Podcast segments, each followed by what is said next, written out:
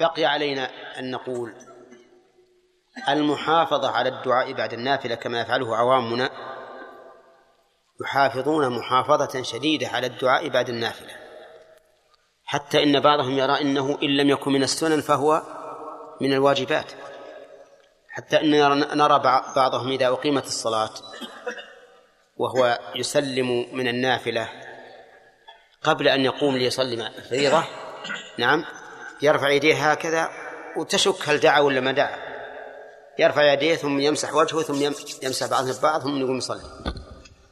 يمكن ما دعا. لكن يلازمون على هذا ظنا منهم أنه أمر واجب أو قريب من الوجوب.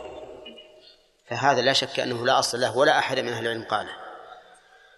ولهذا ينبغي لطلبة العلم أن ينبهوا الناس ولكن بالرفق. لأن العامة إذا أنكر عليهم شيء شيء اعتادوه نفروا. فإذا أوتوا بالحكمة واللين هبطوا وقبلوا. ولذلك ما أكثر الذين يسألون ما حكم رفع اليدين بعد صلاة النافلة؟ فيظنون أن الحكم معلق بإيش؟ برفع اليدين. برفع اليدين. الحكم مو معلق برفع اليدين الحكم معلق بالدعاء. سواء رفعت أو أم لم ترفع. نقول ما دمت تريد أن تدعو الله ادعو الله قبل أن تسلم. هذا هو المشروع. هذا هو تعليقنا على قوله ويدعو بما ورد. طيب وسبق لنا أن الدعاء لو قال بما أحب لكان أحسن لأجل يشمل الدعاء بالوارد وغيره. لأن الإنسان يدعو بما شاء. حتى في أمور الدنيا على القول الراجح فإن له أن يدعو الله تعالى بشيء من أمور الدنيا ولا حرج عليه. طيب. قال المؤلف رحمه الله تعالى هذا بدأ الدرس الجديد ثم قال والمرأة مثله مثله أي مثل الرجل. المرأة مثل الرجل. ما الدليل؟ الدليل عدم الدليل.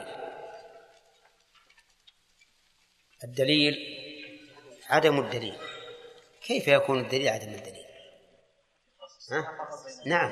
الدليل عدم عدم الدليل على التفريق. على التفريق بين المرأة والرجل. وعلى هذا فإذا قال لنا قائل ما الدليل على أن المرأة تصلي كما يصلي الرجل؟ نقول ما الدليل عدم الدليل. وما الدليل على أنها لا تصلي كصلاة الرجل؟ ما هو الدليل؟ والأصل في النساء أنهن كالرجال في الأحكام. كما أن الأصل في الرجال أنهم كالنساء في الأحكام. ولهذا من قذف رجلا أقيم عليه حد القذف أو ترتب عليه حد القذف كما لو قذف امرأة مع أن الآية في القذف في من؟ في النساء والذين يرمون المحصنات ثم لم يأتوا بأربعة شهداء فجدوهم ثمانية جلدة ولا تقبلوا لهم شهادة أبدا وأولئك هم الفاسقون إلا الذين تابوا من بعد ذلك وأصلحوا وقال النبي عليه الصلاة والسلام في في الموبقات حين عدها وقذف المحصنات الغافلات المؤمنات. ومن المعلوم أن الرجل مثل المرأة في هذا. وسبب ووجه ذلك أن الأصل اشتراك المكلفين من رجال ونساء في في الأحكام. في الأحكام إلا ما قام الدليل عليه. فما قام الدليل على أنه خاص بالنساء فهو خاص بهن وما قام الدليل على أنه خاص بالرجال فهو خاص بالرجال.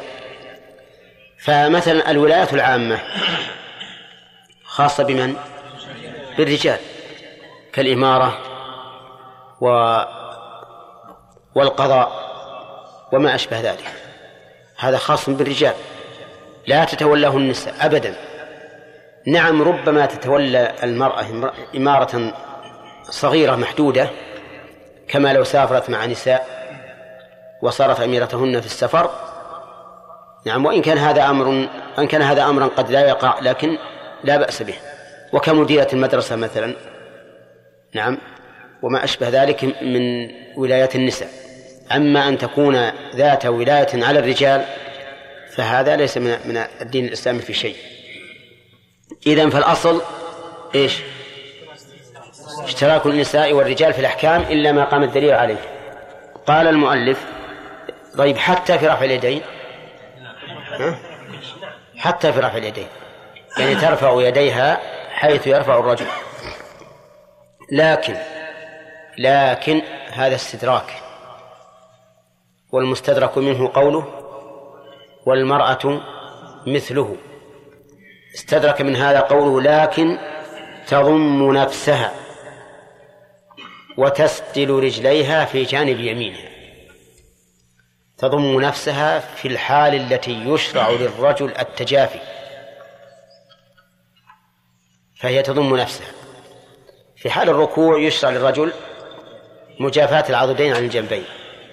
وفي حال السجود كذلك مجافاة العضدين عن الجنبين ومجافاة البطن عن الفخذين والفخذين عن الساقين. المرأة لا تجاف تضم نفسها. فإذا سجدت تجعل بطنها على فخذيها وفخذيها على ساقيها. وإذا ركعت نعم تضم يديها هكذا على صدرها.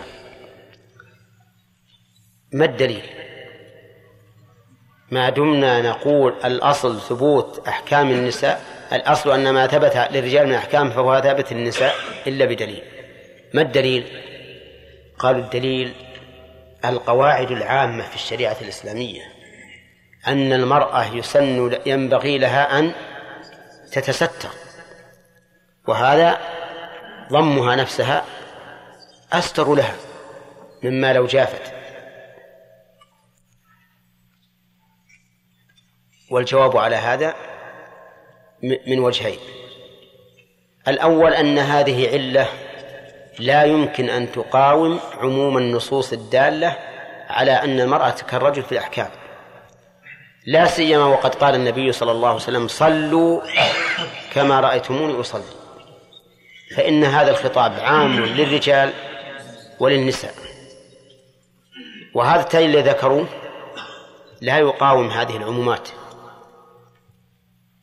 ثانيا أن نقول هذا ينتقض فيما لو صلت وحدها. والغالب والمشروع للمرأة أن تصلي وحدها في بيتها بدون حضرة الرجال وحينئذ لا حاجة إلى الانضمام ما دام لا يشهدها رجال. ثالثا وجه ثالث نقول أنتم تقولون إنها ترفع يديها. وإن كانت المسألة خلافية لأن بعض العلماء يقول لا ترفع يديها ورفع اليدين أقرب إلى التكشف من المجافاة ربما إذا كان عليه ثوب هكذا ورفعت يتبين شيء مستتر بالثوب. ومع ذلك تقولون إنه يسن لها رفع اليدين لأن الأصل تساوي الرجال والنساء في الأحكام. فما هو القول الراجح بدل بعد أن عرفنا ضعف هذا القول؟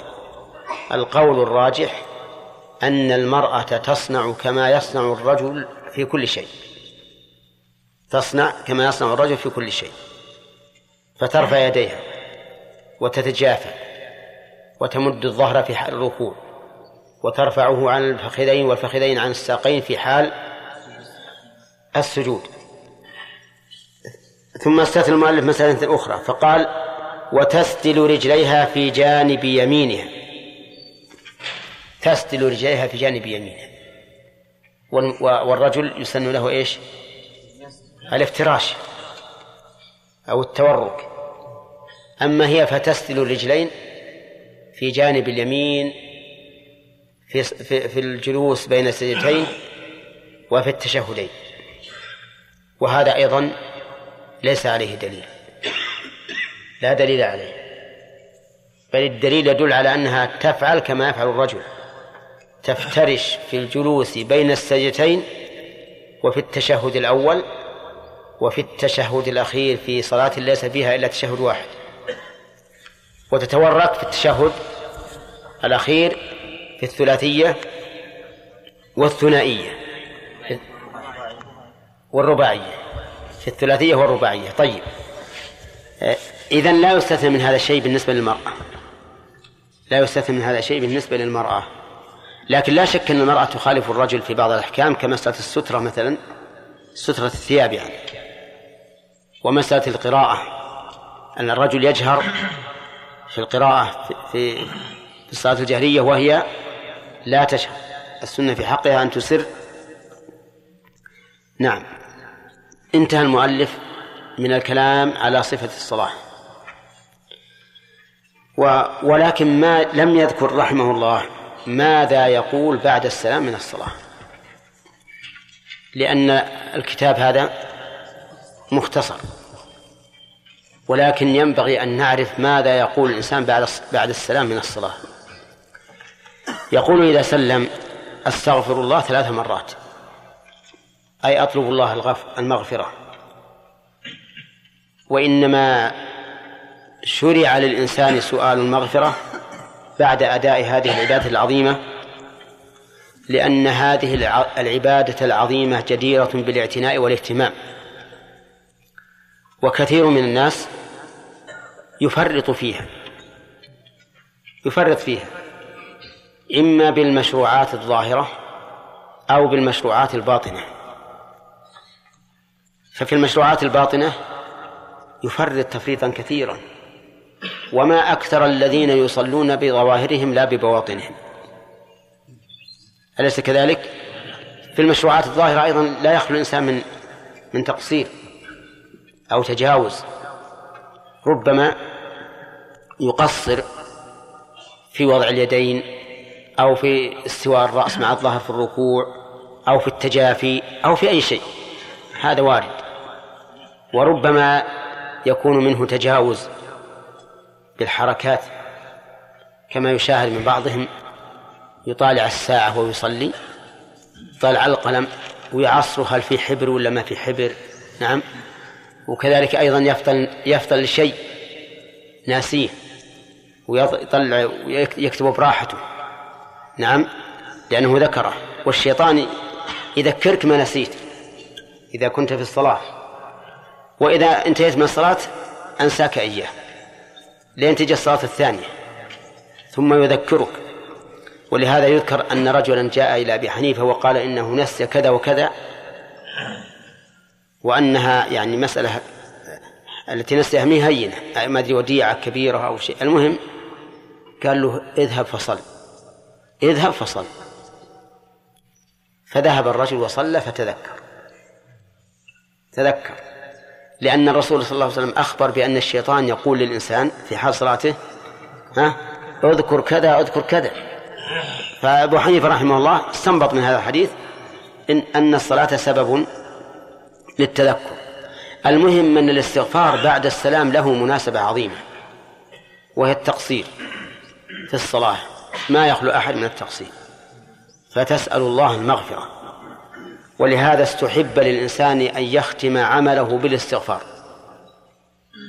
وأن يختم عمره بالاستغفار. أما العمر فقد قال الله تعالى لرسوله عليه الصلاة والسلام إذا جاء نصر الله والفتح ورأيت الناس يدخلون في دين الله أفواجا فسبح بحمد ربك واستغفره إنه كان توابا. قال ابن عباس رضي الله عنهما هذا نعي رسول الله صلى الله عليه وسلم. وقال عمر ما لا أفهم منها إلا ما فهمت إلا ما فهمت. وقال النبي عليه الصلاة والسلام إن الله أراني آية إذا رأيتها في أمتي أن أن أقول أن أو أن أسبحه وأستغفره. إذا جاء نصر الله والفتح جاء ولا ما جاء؟ جاء ورآه. ولهذا كان يكثر عليه الصلاة والسلام أن يقول سبحانك اللهم ربنا وبحمدك اللهم اغفر لي. ثم يقول بعد الاستغفار اللهم أنت السلام ومنك السلام تباركت يا ذا الجلال والإكرام. والمناسبة في هذا ظاهر. كأنك تقول اللهم أنت السلام فسلم لي صلاتي. سلم لي صلاتي. من الرد والرفض. لأن الصلاة قد تقبل وقد وقد لا تقبل. قد تلف ويضرب بها وجه صاحبها والعياذ بالله. وقد تقبل. وما أربح الذين يقبل الله صلاتهم. اللهم اجعلنا منهم. ثم يقول ما ورد من الذكر. يقول ما ورد من الذكر. والترتيب لا بعد ذلك بعد اللهم أنت بعد الاستغفار واللهم أنت السلام لا أعلم فيه ترتيبا في السنة. فإذا قدم شيئا على شيء فلا حرج. المهم أن يحرص على ما ورد عن النبي عليه الصلاة والسلام في هذا الباب. ومنه التسبيح. التسبيح والتحميد والتكبير. وقد ورد على عدة أوجه. الوجه الأول أن يقول سبحان الله والحمد لله والله أكبر ثلاثة وثلاثين ويختم لا إله إلا الله وحده لا شريك له له الملك وله الحمد وهو على كل شيء قدير. فتكون مئة. الوجه الثاني أن يقول سبحان الله ثلاثة وثلاثين والحمد لله ثلاثة وثلاثين. والله أكبر أربعا وثلاثين. كم تكون الجميع؟ مئة أيضا. والوجه الثالث أن يقول سبحان الله عشرا. والحمد لله عشرا. والله أكبر عشرا. تكون الجميع ثلاثين. والوجه الرابع أن يقول سبحان الله والحمد لله ولا إله إلا الله والله أكبر خمسا وعشرين مرة. تكون الجميع مئة. هذا الاختلاف من اختلاف التنوع. وقد مر علينا أنه ينبغي للإنسان في العبادات الواردة على وجوه متنوعة أن يفعل هذا تارة وهذا تارة وذكرنا فوائد ذلك. طيب. و ينبغي أيضا أن يقرأ آية الكرسي. لأنه روي فيها أحاديث عن الرسول عليه الصلاة والسلام وإن كانت ضعيفة لكن هي إن إن كانت الأحاديث صحيحة فقد وقعت محلها وإن لم تكن صحيحة فهي زيادة حرز للإنسان لأن من مما يحفظ الإنسان الإنسان من الشياطين قراءة آية الكرسي وكذلك قل والله أحد قل أعوذ برب الفلق وقل أعوذ برب الناس. ومن أراد بسط هذا فليرجع إلى الكتب المؤلفة في ذلك مثل كتاب الأذكار للنووي كتاب الوابل الصيب لابن القيم وهو كتاب مفيد لأنه رحمه الله ذكر فيه فوائد الذكر ذكر فيه فوق مئة فائدة لذكر الله عز وجل.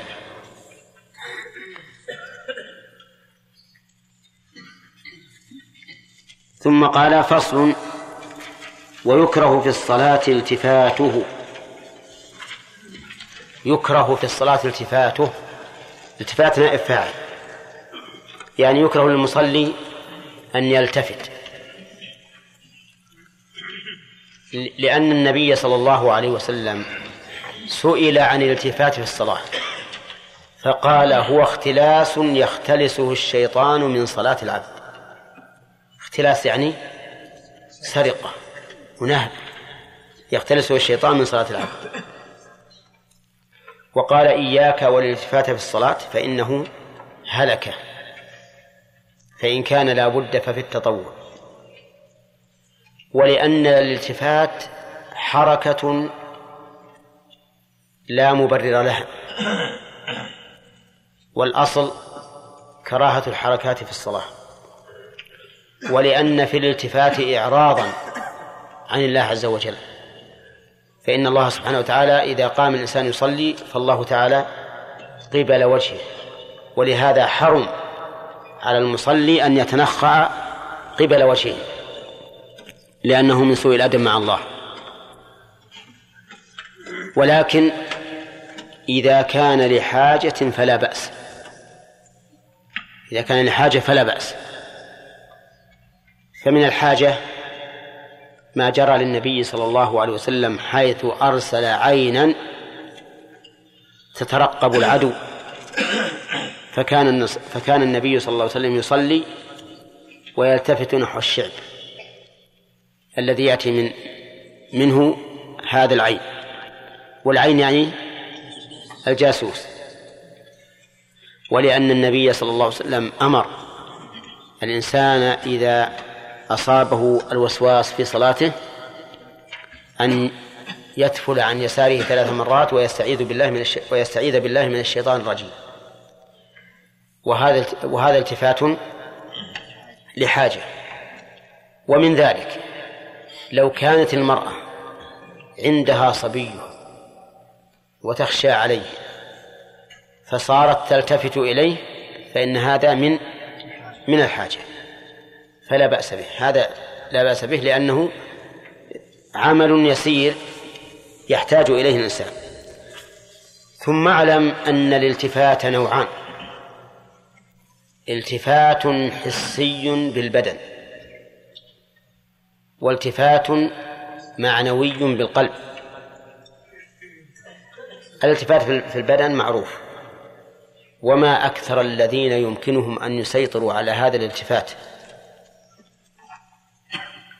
أليس كذلك؟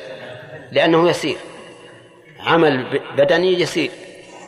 أما الالتفات المعنوي القلبي فهذا هو العلة التي لا يخلو أحد منها وما أصعب معالجتها وما أقل السالم منها.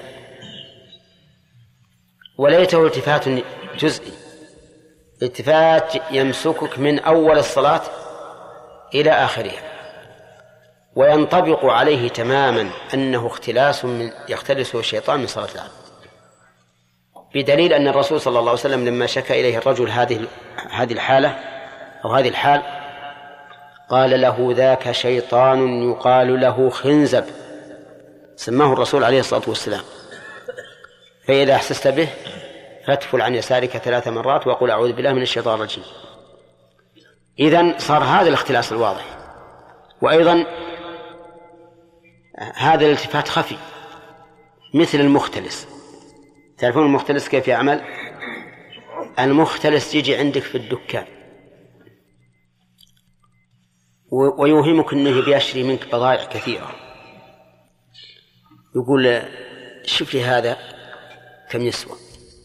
تروح تجيبه يجيبه يذلب ويقول الله هذا ما هو باللي نبي. أغدي ذاك. الرجل ياخذه ويحطه. ويامن من الرجل يامن من هذا الزبون اللي قاعد واقف على الدكان. مرتين ثلاث. ثم يقول والله شوف اللي بقصى إيش؟ الدكان. روح اجيبه غد هو اللي يصلح لي. ولا راح قش اللي حول الباب ومشي. نعم. هذا اختلاس. اختلاس. ليش؟ لأنه أتى بخفية. بخفية.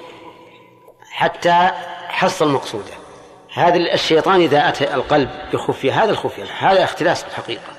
وكل منها اختلاس لا الالتفات البدني ولا القلبي. نعم. ها؟ الإنسان قد يقصر بعض الشيء نعم. هل يستغفر بعد الصلاة؟ هذا ورد بعد المكتوبة لأنها أعظم وأهم. لا لا يقال والله القياس فيه نظر هنا. نعم. المرأة مطلقا لا إذا كان حولها رجال أما إذا كان ما حولها رجال ففي الجهرية لا بأس أن تجهر. غانم لأنه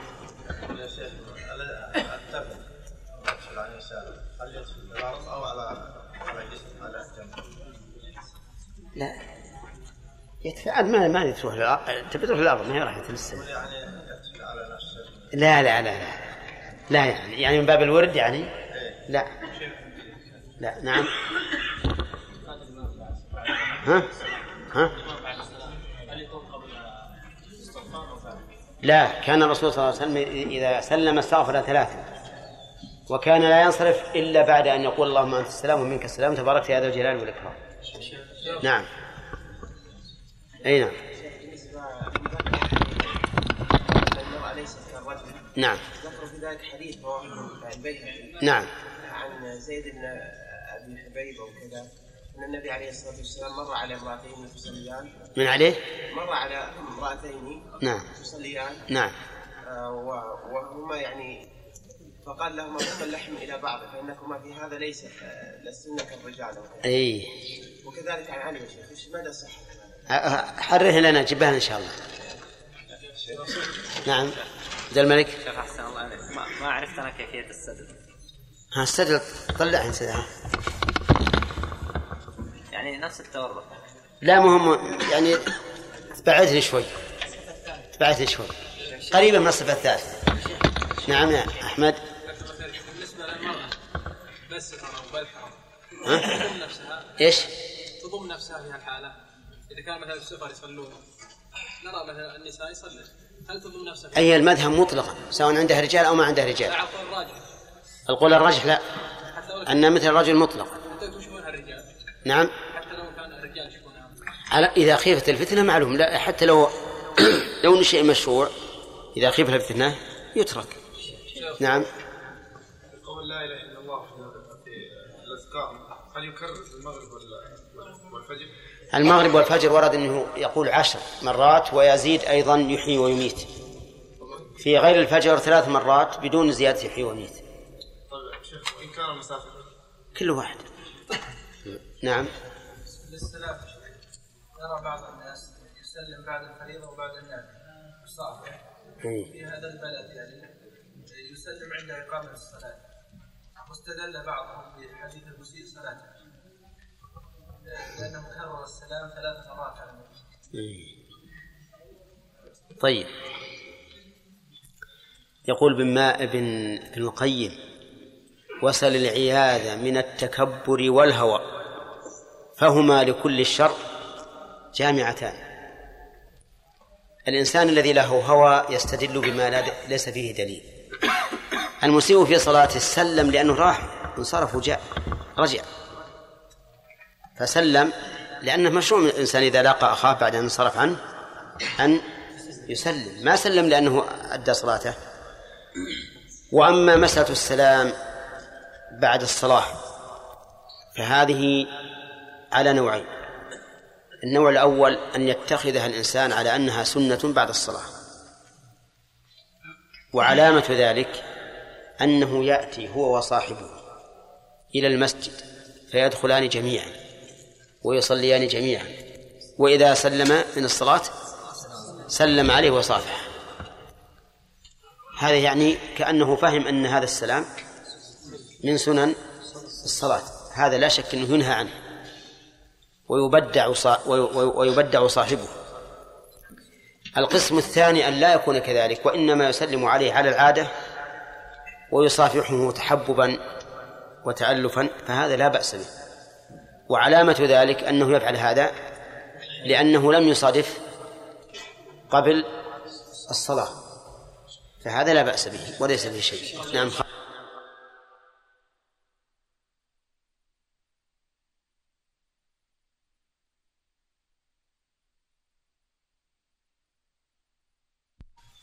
قال المؤلف رحمه الله تعالى فصل ويكره في الصلاة التفاته ورفع بصره إلى السماء وتغميض عينيه وإقعاه وافتراش ذراعيه ساجدا وعبثه وتخصره وتروحه وفرقعة أصابعه وتشبيكها وأن يكون حاقنا أو بحضرة طعام يشتهيه وتكرار الفاتحة لا جمع سور في فرض كنفل وله رد المار بين يديه وعد الآي والفتح على إمامه ولبس الثوب ولف العمامة وقصد بسم الله الرحمن الرحيم الحمد لله رب العالمين والصلاة والسلام على نبينا محمد وعلى آله وأصحابه ومن تبعهم بإحسان إلى يوم الدين سبق لنا أن أنه بعد السلام يستغفر الله تعالى ثلاثا فما هي الحكمة في الاستغفار؟ الحكمة في الاستغفار هو أن النقص الذي يحصل من المصلي في هو أن الإنسان لا يخلو من تقصير ونقص في صلاته. طيب. هل هل لهذا نظير يا عبد الله؟ أن يطلب من الإنسان الاستغفار في آخر العبادة؟ نعم يعني يطلب من الإنسان الاستغفار في آخر العبادة وكذلك آخر حياته. طيب. هات آخر العبادة؟ بعد التسليم. خلي الصلاة نريد مثالا لها يعني مثال آخر يعضد هذه القاعدة. عبد الرحمن. إذا انتهى صلى الحج يذكر الله. فإذا قال الله سبحانه وتعالى فإذا قضيتم مناسككم فاذكروا الله كذكركم آباءكم أو أشد ثم أفيض من حيث بعض الناس. واستغفر الله إن الله غفور رحيم. طيب. وسبق لنا أنواع من الذكر تقال بعد السلام. منها سبحان الله 33 مرة ويحمد 33 مرة ويكبر 33 مرة 34 34 طيب. أو يقول سبحان الله والحمد لله والله أكبر 33 مرة ويختم بلا إله إلا الله إلى آخره. طيب. وفيه أيضا نوع آخر. سبح الله أن يسبح الله عشرا ويحمد عشرا ويكبر عشرا. أي نوع ثالث يا أحمد. سبحان الله والحمد لله ولا اله الا الله اكبر 25 خمسة وعشرين مرة تكون مئة. طيب ولما لما أنهى المؤلف رحمه الله صفة الصلاة ذكر ما يكره في الصلاة. ذكر ما يكره في الصلاة ويجب أن نعرف الفرق بين الصلاة المكروهة وبين الصلاة التي فعل فيها شيء مكروه. الصلاة المكروهة فيها ثواب ولا لا؟ تشغلنا فيها ثواب؟ هنا فيها ثواب وهي مكروهة. وليس فيه ثواب. ليس فيها ثواب. مثل الصلاة لا هذه حرام. لكن حتى لو لو فرض الصلاة في في أوقات النهي على على رأي من يرى أنه قبل أن تصفر الشمس مكروه وبعده حرام فهذه ليس فيها ثواب. طيب الصلاة التي فيها مكروه مقبل هل فيها ثواب؟ فيها ثواب. كذا مثل كالالتفات فإنه يثاب على أصل الصلاة ولكن يكره الالتفات. طيب. المؤلف ذكر أنه يكره الالتفات. وما المراد بالالتفات هنا؟ الأخ. الالتفات نوعين والقصد الالتفات بالوجه. بالوجه. لا بجميع؟ لا بجمع البدن. طيب. الالتفات بجميع البدن. الأخ. ما حكم الالتفات بجميع البدن عن القبلة؟ يبطل الصلاة. يبطل الصلاة. لأن من شرطها است- استقبال القبلة. طيب. آه، ما الذي يستثنى من المكروه يا آدم؟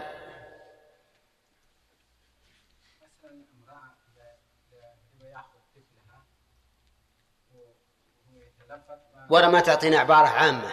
أحسن.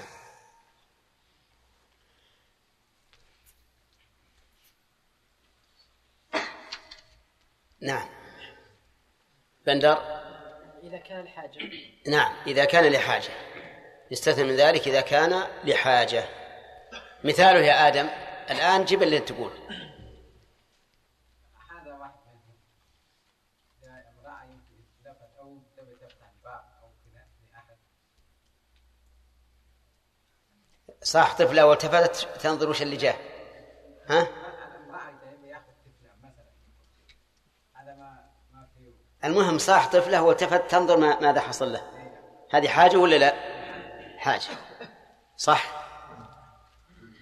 في حاجة شرعية. حسين حاجة شرعية للالتفات. أن يأتي الشيطان في الصلاة. مم. فيلتفت لكي يدخل عن يساره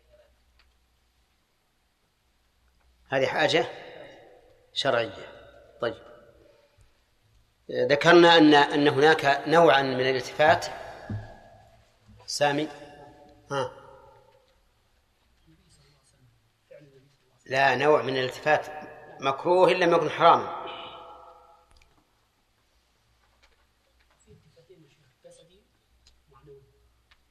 إيش؟ مشي امشي. طيب المعنوي إيش؟ التفات القلب طيب هذا مكروه ولا غير مكروه؟ في احتمال أن يبطل الصلاة إيه. إذن هو مكروه وقد يبطل الصلاة على على رأي بعض العلماء والصحيح أنه لا يبطل طيب كلمة يكره أظنها معروفة لديكم ما حاجة إلى تفسير لها المكروه عند أهل العلم هو ما نهي عنه لا على سبيل الزم بالترك وحكمه أنه يثاب تاركه امتثالا ولا يعاقب فاعله فهو في منزلة بين المباح والمحرم. بين المباح بين المباح المباح والمحرم. طيب يقول المؤلف رحمه الله ابتداء الدرس الجديد يكره رفع بصره إلى السماء. يعني ويكره رفع بصره إلى السماء يعني وهو يصلي سواء في حال القراءة أو في حال الدعاء. أو في حال الرفع من الركوع أو في أي حال من الأحوال. يكره أن يرفع بصره إلى السماء بدليل وتعليل. بدليل يعني له دليل وله تعليل. أما الدليل فلأن النبي صلى الله عليه وسلم قال لينتهين أقوام عن رفع أبصارهم إلى السماء في الصلاة أو لتخطفن أبصارهم. يعني إما أن ينتهوا وإما أن يعاقبوا بهذه العقوبة أن تخطف أبصارهم فلا ترجع إليهم. واشتد قوله صلى الله عليه وسلم في ذلك. هذا هذا الدليل. والحقيقة أن الدليل أقوى من المدلول لأن الدليل يقتضي أن يكون رفع البصر إلى السماء محرما. فإن الرسول صلى الله عليه وسلم حذر منه واشتد قوله فيه ثم ذكر عقوبة محتملة وهي أن تخطف أبصارهم ولا ترجع إليه ومن المعلوم أن التحذير عن الشيء بذكر العقوبة يدل على أنه حرام. كما قل كما قلنا في قول الرسول عليه الصلاة والسلام أما يخشى الذي يرفع رأسه قبل الإمام أن يحول الله رأسه رأس حمار أو يجعل صورته صورة حمار. قلنا إن هذا دليل على تحريم مسابقة الإمام. وكذلك أيضا قلنا في قوله عليه الصلاة والسلام لتسون صفوفكم أو ليخالفن الله بين وجوهكم. قلنا إن فيه دليلا على قول الراجح على وجوب تسوية الصف. وهذا الحديث الذي معنا في رفع البصر إلى السماء لا يقصر دلالة عن دلالة قوله صلى الله عليه وسلم أما يخشى الذي يرفع رأسه قبل الإمام أن يحول الله رأسه رأس حمار أو يجعل صورته صورة حمار. بل إنما قد يكون أشد وأبلغ أن يرجع بصر الإنسان إلى عمى قبل أن يرتد إليه. ولهذا كان القول الراجح في رفع البصر إلى السماء في الصلاة أنه حرام. حرام وليس بمكروه فقط. ولكن إذا قلنا بأنه حرام ثم رفع بصره إلى السماء فهل تبطل الصلاة؟ اختلف في ذلك أهل العلم. فقال بعضهم إنها تبطل الصلاة. إنها تبطل الصلاة. وعللوا ذلك بتعليلين.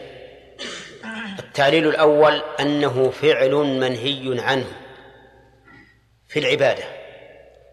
وإذا والإنسان إذا فعل فعلا منهيا عنه في العبادة أبطلها لأنه ينافيها.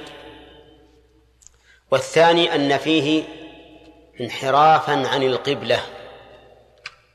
انحرافا عن القبلة. لأنه إذا رفع رأسه كذا صار مستقبل القبلة بحلقه لا بوجهه.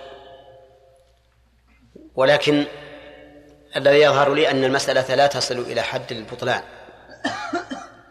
أن الرفع البصر إلى السماء في الصلاة حرام لكن الوصول إلى حد البطلان في النفس منه شيء. أما التعليل بأنه انحراف عن القبلة فإنه منقوض بالالتفات. فإن الملتفت إلى اليمين أو اليسار قد انحرف عن القبلة ومع ذلك لا تبطل صلاته. وأما أنه فعل محرم في في العبادة فيقتضي أن يبطلها كما أبطل الكلام الصلاة وأبطل الأكل والشرب. إيش؟ الصوم. فهذا مثله فهو لا شك والله تعليل قوي تعليل قوي لكن النفس لا تطمئن إلى أمر المصلي بالإعادة إذا رفع رأسه. إنما نقول إن صلاتك على خطر وأما الإثم فإنك آثم.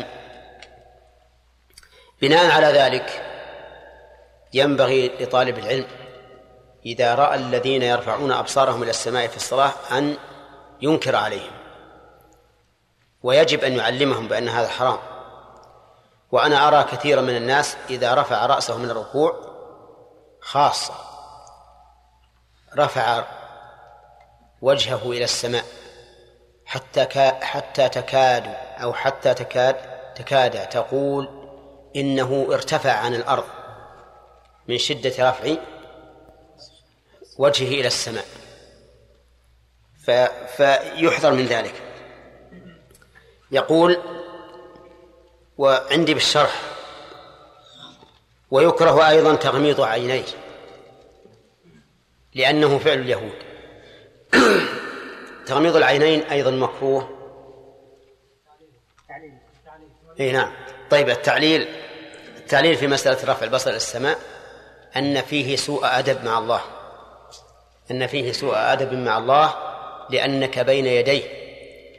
فينبغي أن تتأدب وأن لا ترفع رأسك بل يكون رأسك خاضعا.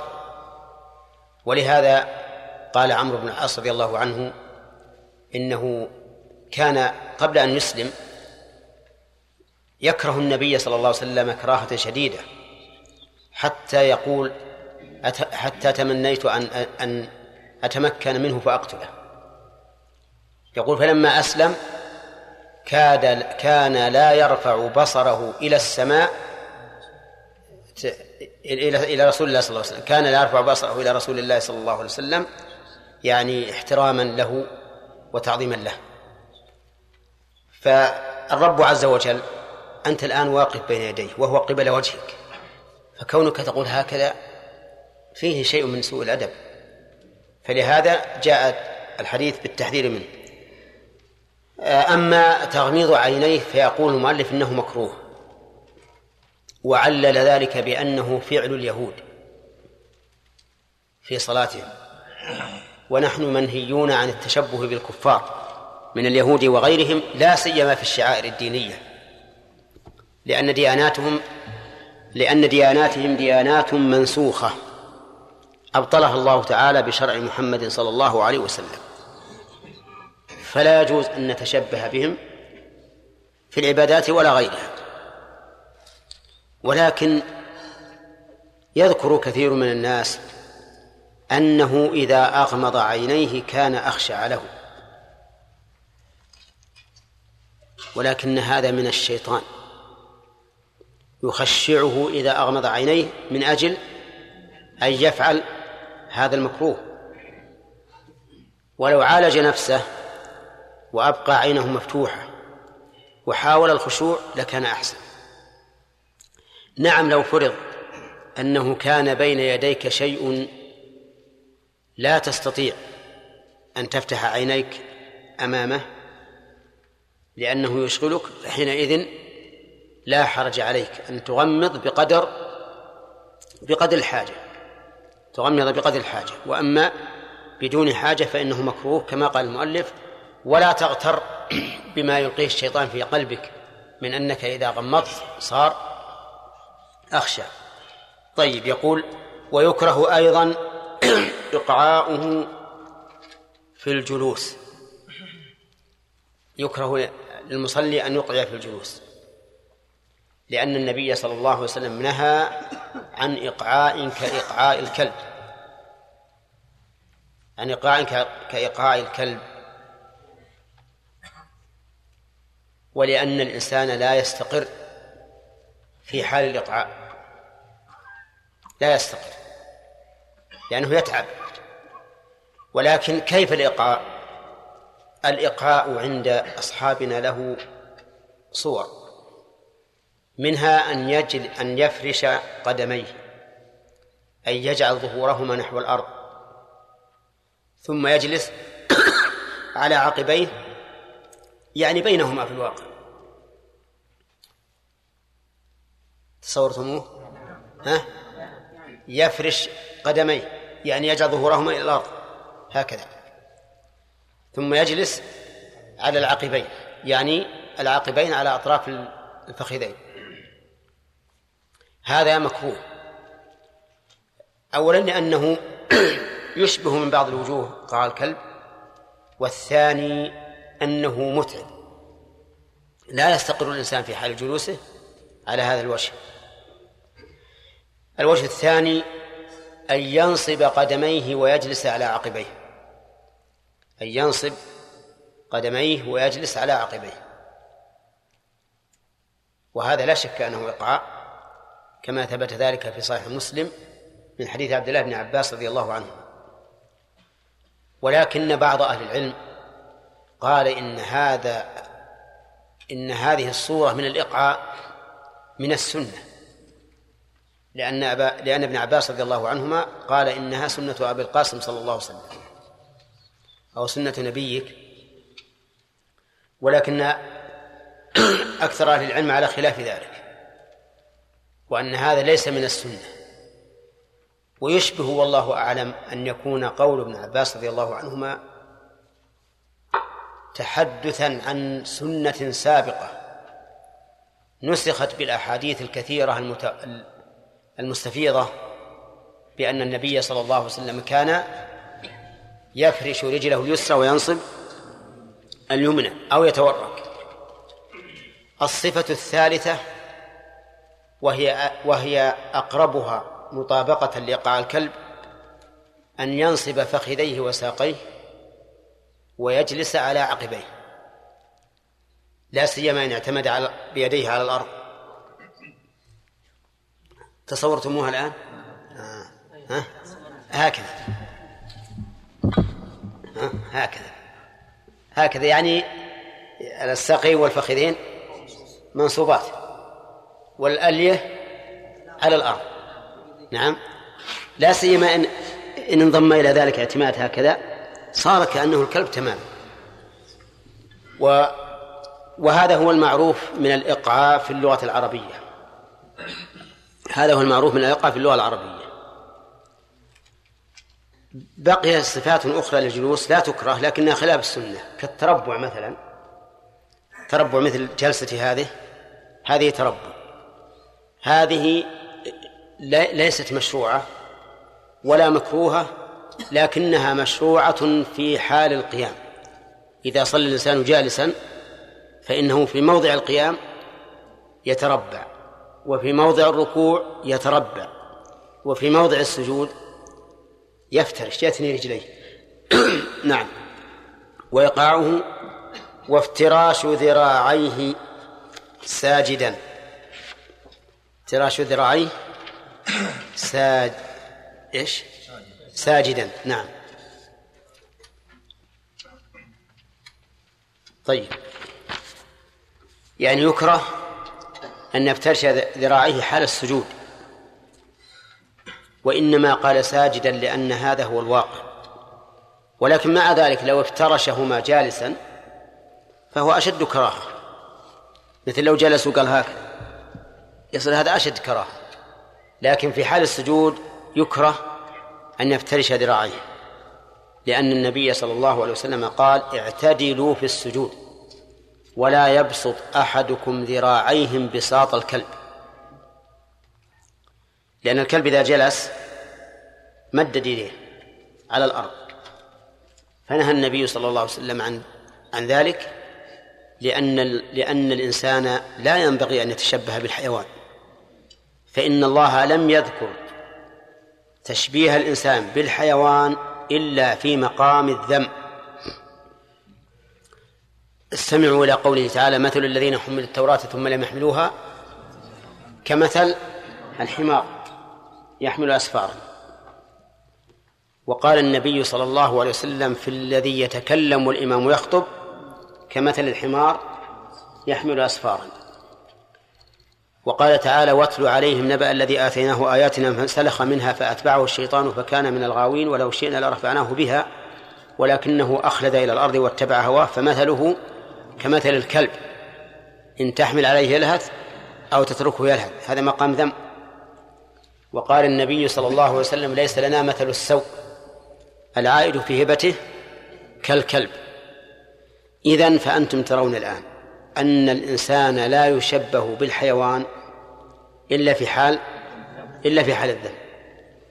وبناء على ذلك نقول إذا كان التشبه بالحيوان في غير الصلاة مذموما ففي الصلاة من باب أولى. ولهذا قال الرسول عليه الصلاة والسلام لا يبسط أحدكم ذراعيه بساط الكلب كما نهى عن إقعاع كإقعاء الكلب. طيب ماذا يصنع؟ في الذراعين يجافي ويرفعهما عن الأرض. إلا أن الفقهاء رحمهم الله قالوا إذا طال السجود فله أن يعتمد بمرفقيه على ركبتيه مو على الأرض على ركبتيه.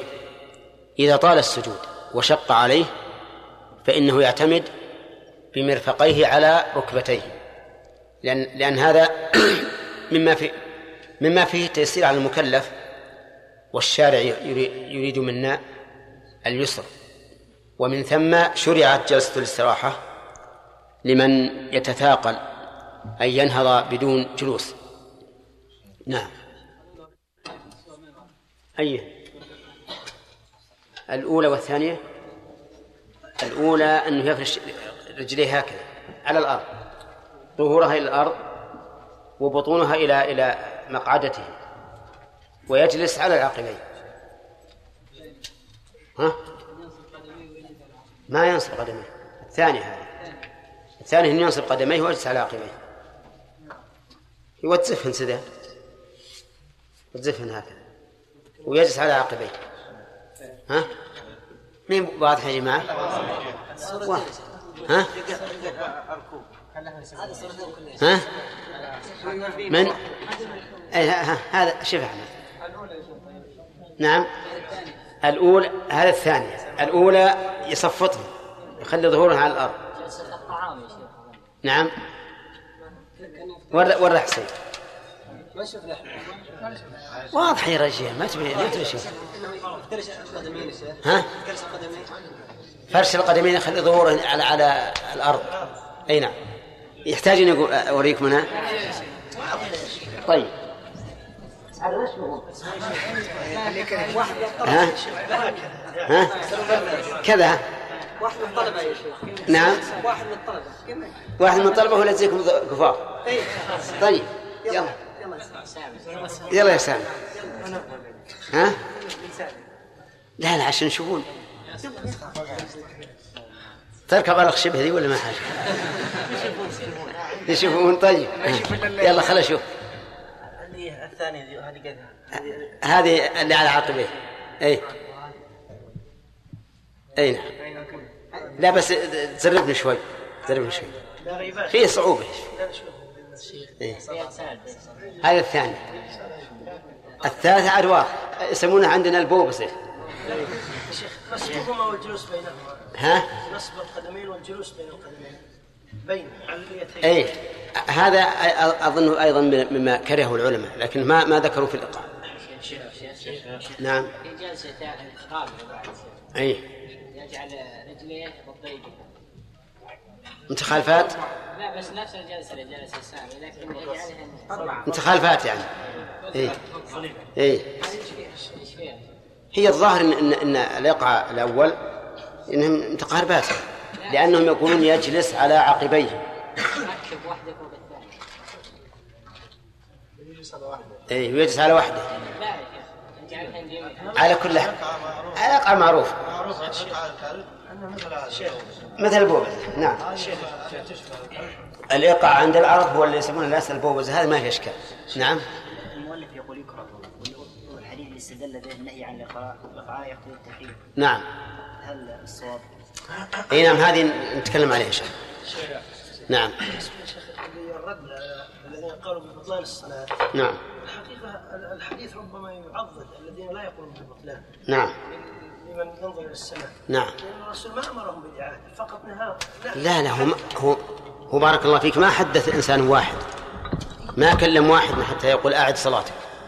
حتى لو كان يا شيخ طيب لما قال إن هذه الصلاة لا يصح فيها شيء من كلام الناس. ما قال ومن تكلم فليعد. هو لو خاطب واحد ولا قال له أعد صح, صح الاستدلال. نعم. أي نعم. الله إليك. أقول النهي ليس منصبا يا شيخ على ذات المنهي عنه والقاعدة التي مرت بنا أنه إذا انصب النهي عليه فإنه يفيد البطلان أقول هنا انصب النهي. ومع ذلك تنكر الصلاة قلنا نفس من هذا الشيء. نعم. والقاعدة البطلان والله أنا ما رأيت أنا أحد قال إنها تبطل غير ابن حزم ولا ولا ولا أثره عن أحد. ومشكلة الواحد يعني يتحرى أما التحريم ما عندي في شك أنه حرام والاقتصاع الكراهة فيه نظر. محمد؟ التسبيح 11 مرة والتكبير 11 مرة. لا ما هو بصحيح. هذا وهم من راوي 33 نعم يا عبد الله. بالنسبة للقائلين يعني مثل ابن حزم رحمه الله أن تطلب صلاته. ألا يمكن يعني نقول له إذا أبطل الذي يفترش يديه ك... كافتراش الكلب إيه. وأبطل صلاة الذي مثلا لأن كل هذا من الأفعال المحرمة في الصلاة. لا ما هي مثل هذه لأن لأن الرسول اشتد قوله في هذا. اشتد و... اشتد اشتد وتوعد. لا هذه لا ما, ما اتفقنا على انها حرام. نعم عبد الرحمن. أحسن الله إليك. بعض العلماء يقول أن الإيقاع عند العرب كما يعني شاهدنا. والنبي يتكلم يعني بما هو معروف عند العرب. فلا يكون يعني إلا هذه الصورة وما عداها. فيكون مستحبا واستدلوا أيضا بفعل العبادلة. نعم. فما رأيكم بهذا؟ المهم انه يسمى ايقاعا يكون الإيقاع الوارد عن العرب إيه. يعني كما والله جيد هذا هذا جيد. لكن لكن مسألة الاستدلال بحديث ابن عباس كما قلت فيه نظر. أما نعم المنهي عنه هو الإيقاع كإيقاع الكلب. يعني ينبغي أن يخص هذا بما كان كإيقاع الكلب لأن الرسول صلى الله عليه وسلم ما نهى عن الإيقاع مطلقا. قال كإيقاع الكلب. الصور الباقية اللي ذكرنا الآن هل يكون من إيقاع الكلب؟ نعم. هل هي فيها لا أبدا هذه ما هذه شرعية ما هي لغوية. عندما قال بها شرعية. رفع البصر إلى الكعبة؟ هل هل حاجة أو نوع من الحاجات؟ الكعبة هي, تحتاج إلى رفع بصر بعض النظر إليه. النظر آه قال النظر إليه. هذه مر علينا. ما مر علينا؟ مر علينا يقول هذا مو بصحيح. هذا ليس بصحيح.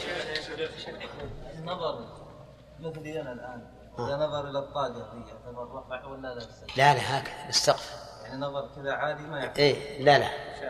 تلقاء هذا يسمى تلقاء وجهك. شاكر. جزاكم الله خير. تغميض العينين. قلنا إنه يكره يتشبه باليهود. نعم. التشبه شيخ باليهود. هل هي للكراهة ولا للتحريم؟ المشهور من المذهب قاعدتهم يقولون إن التشبه بالكفار مكروه. انتبهوا لهذه المذهب عندنا عند الحنابلة عند الأصحاب. أصحاب المذهب أن التشبه بالكفار مكروه وليس حراما. عرفت؟ لكن الصحيح أنه حرام. يعني التحريم صعب. التحريم صعب.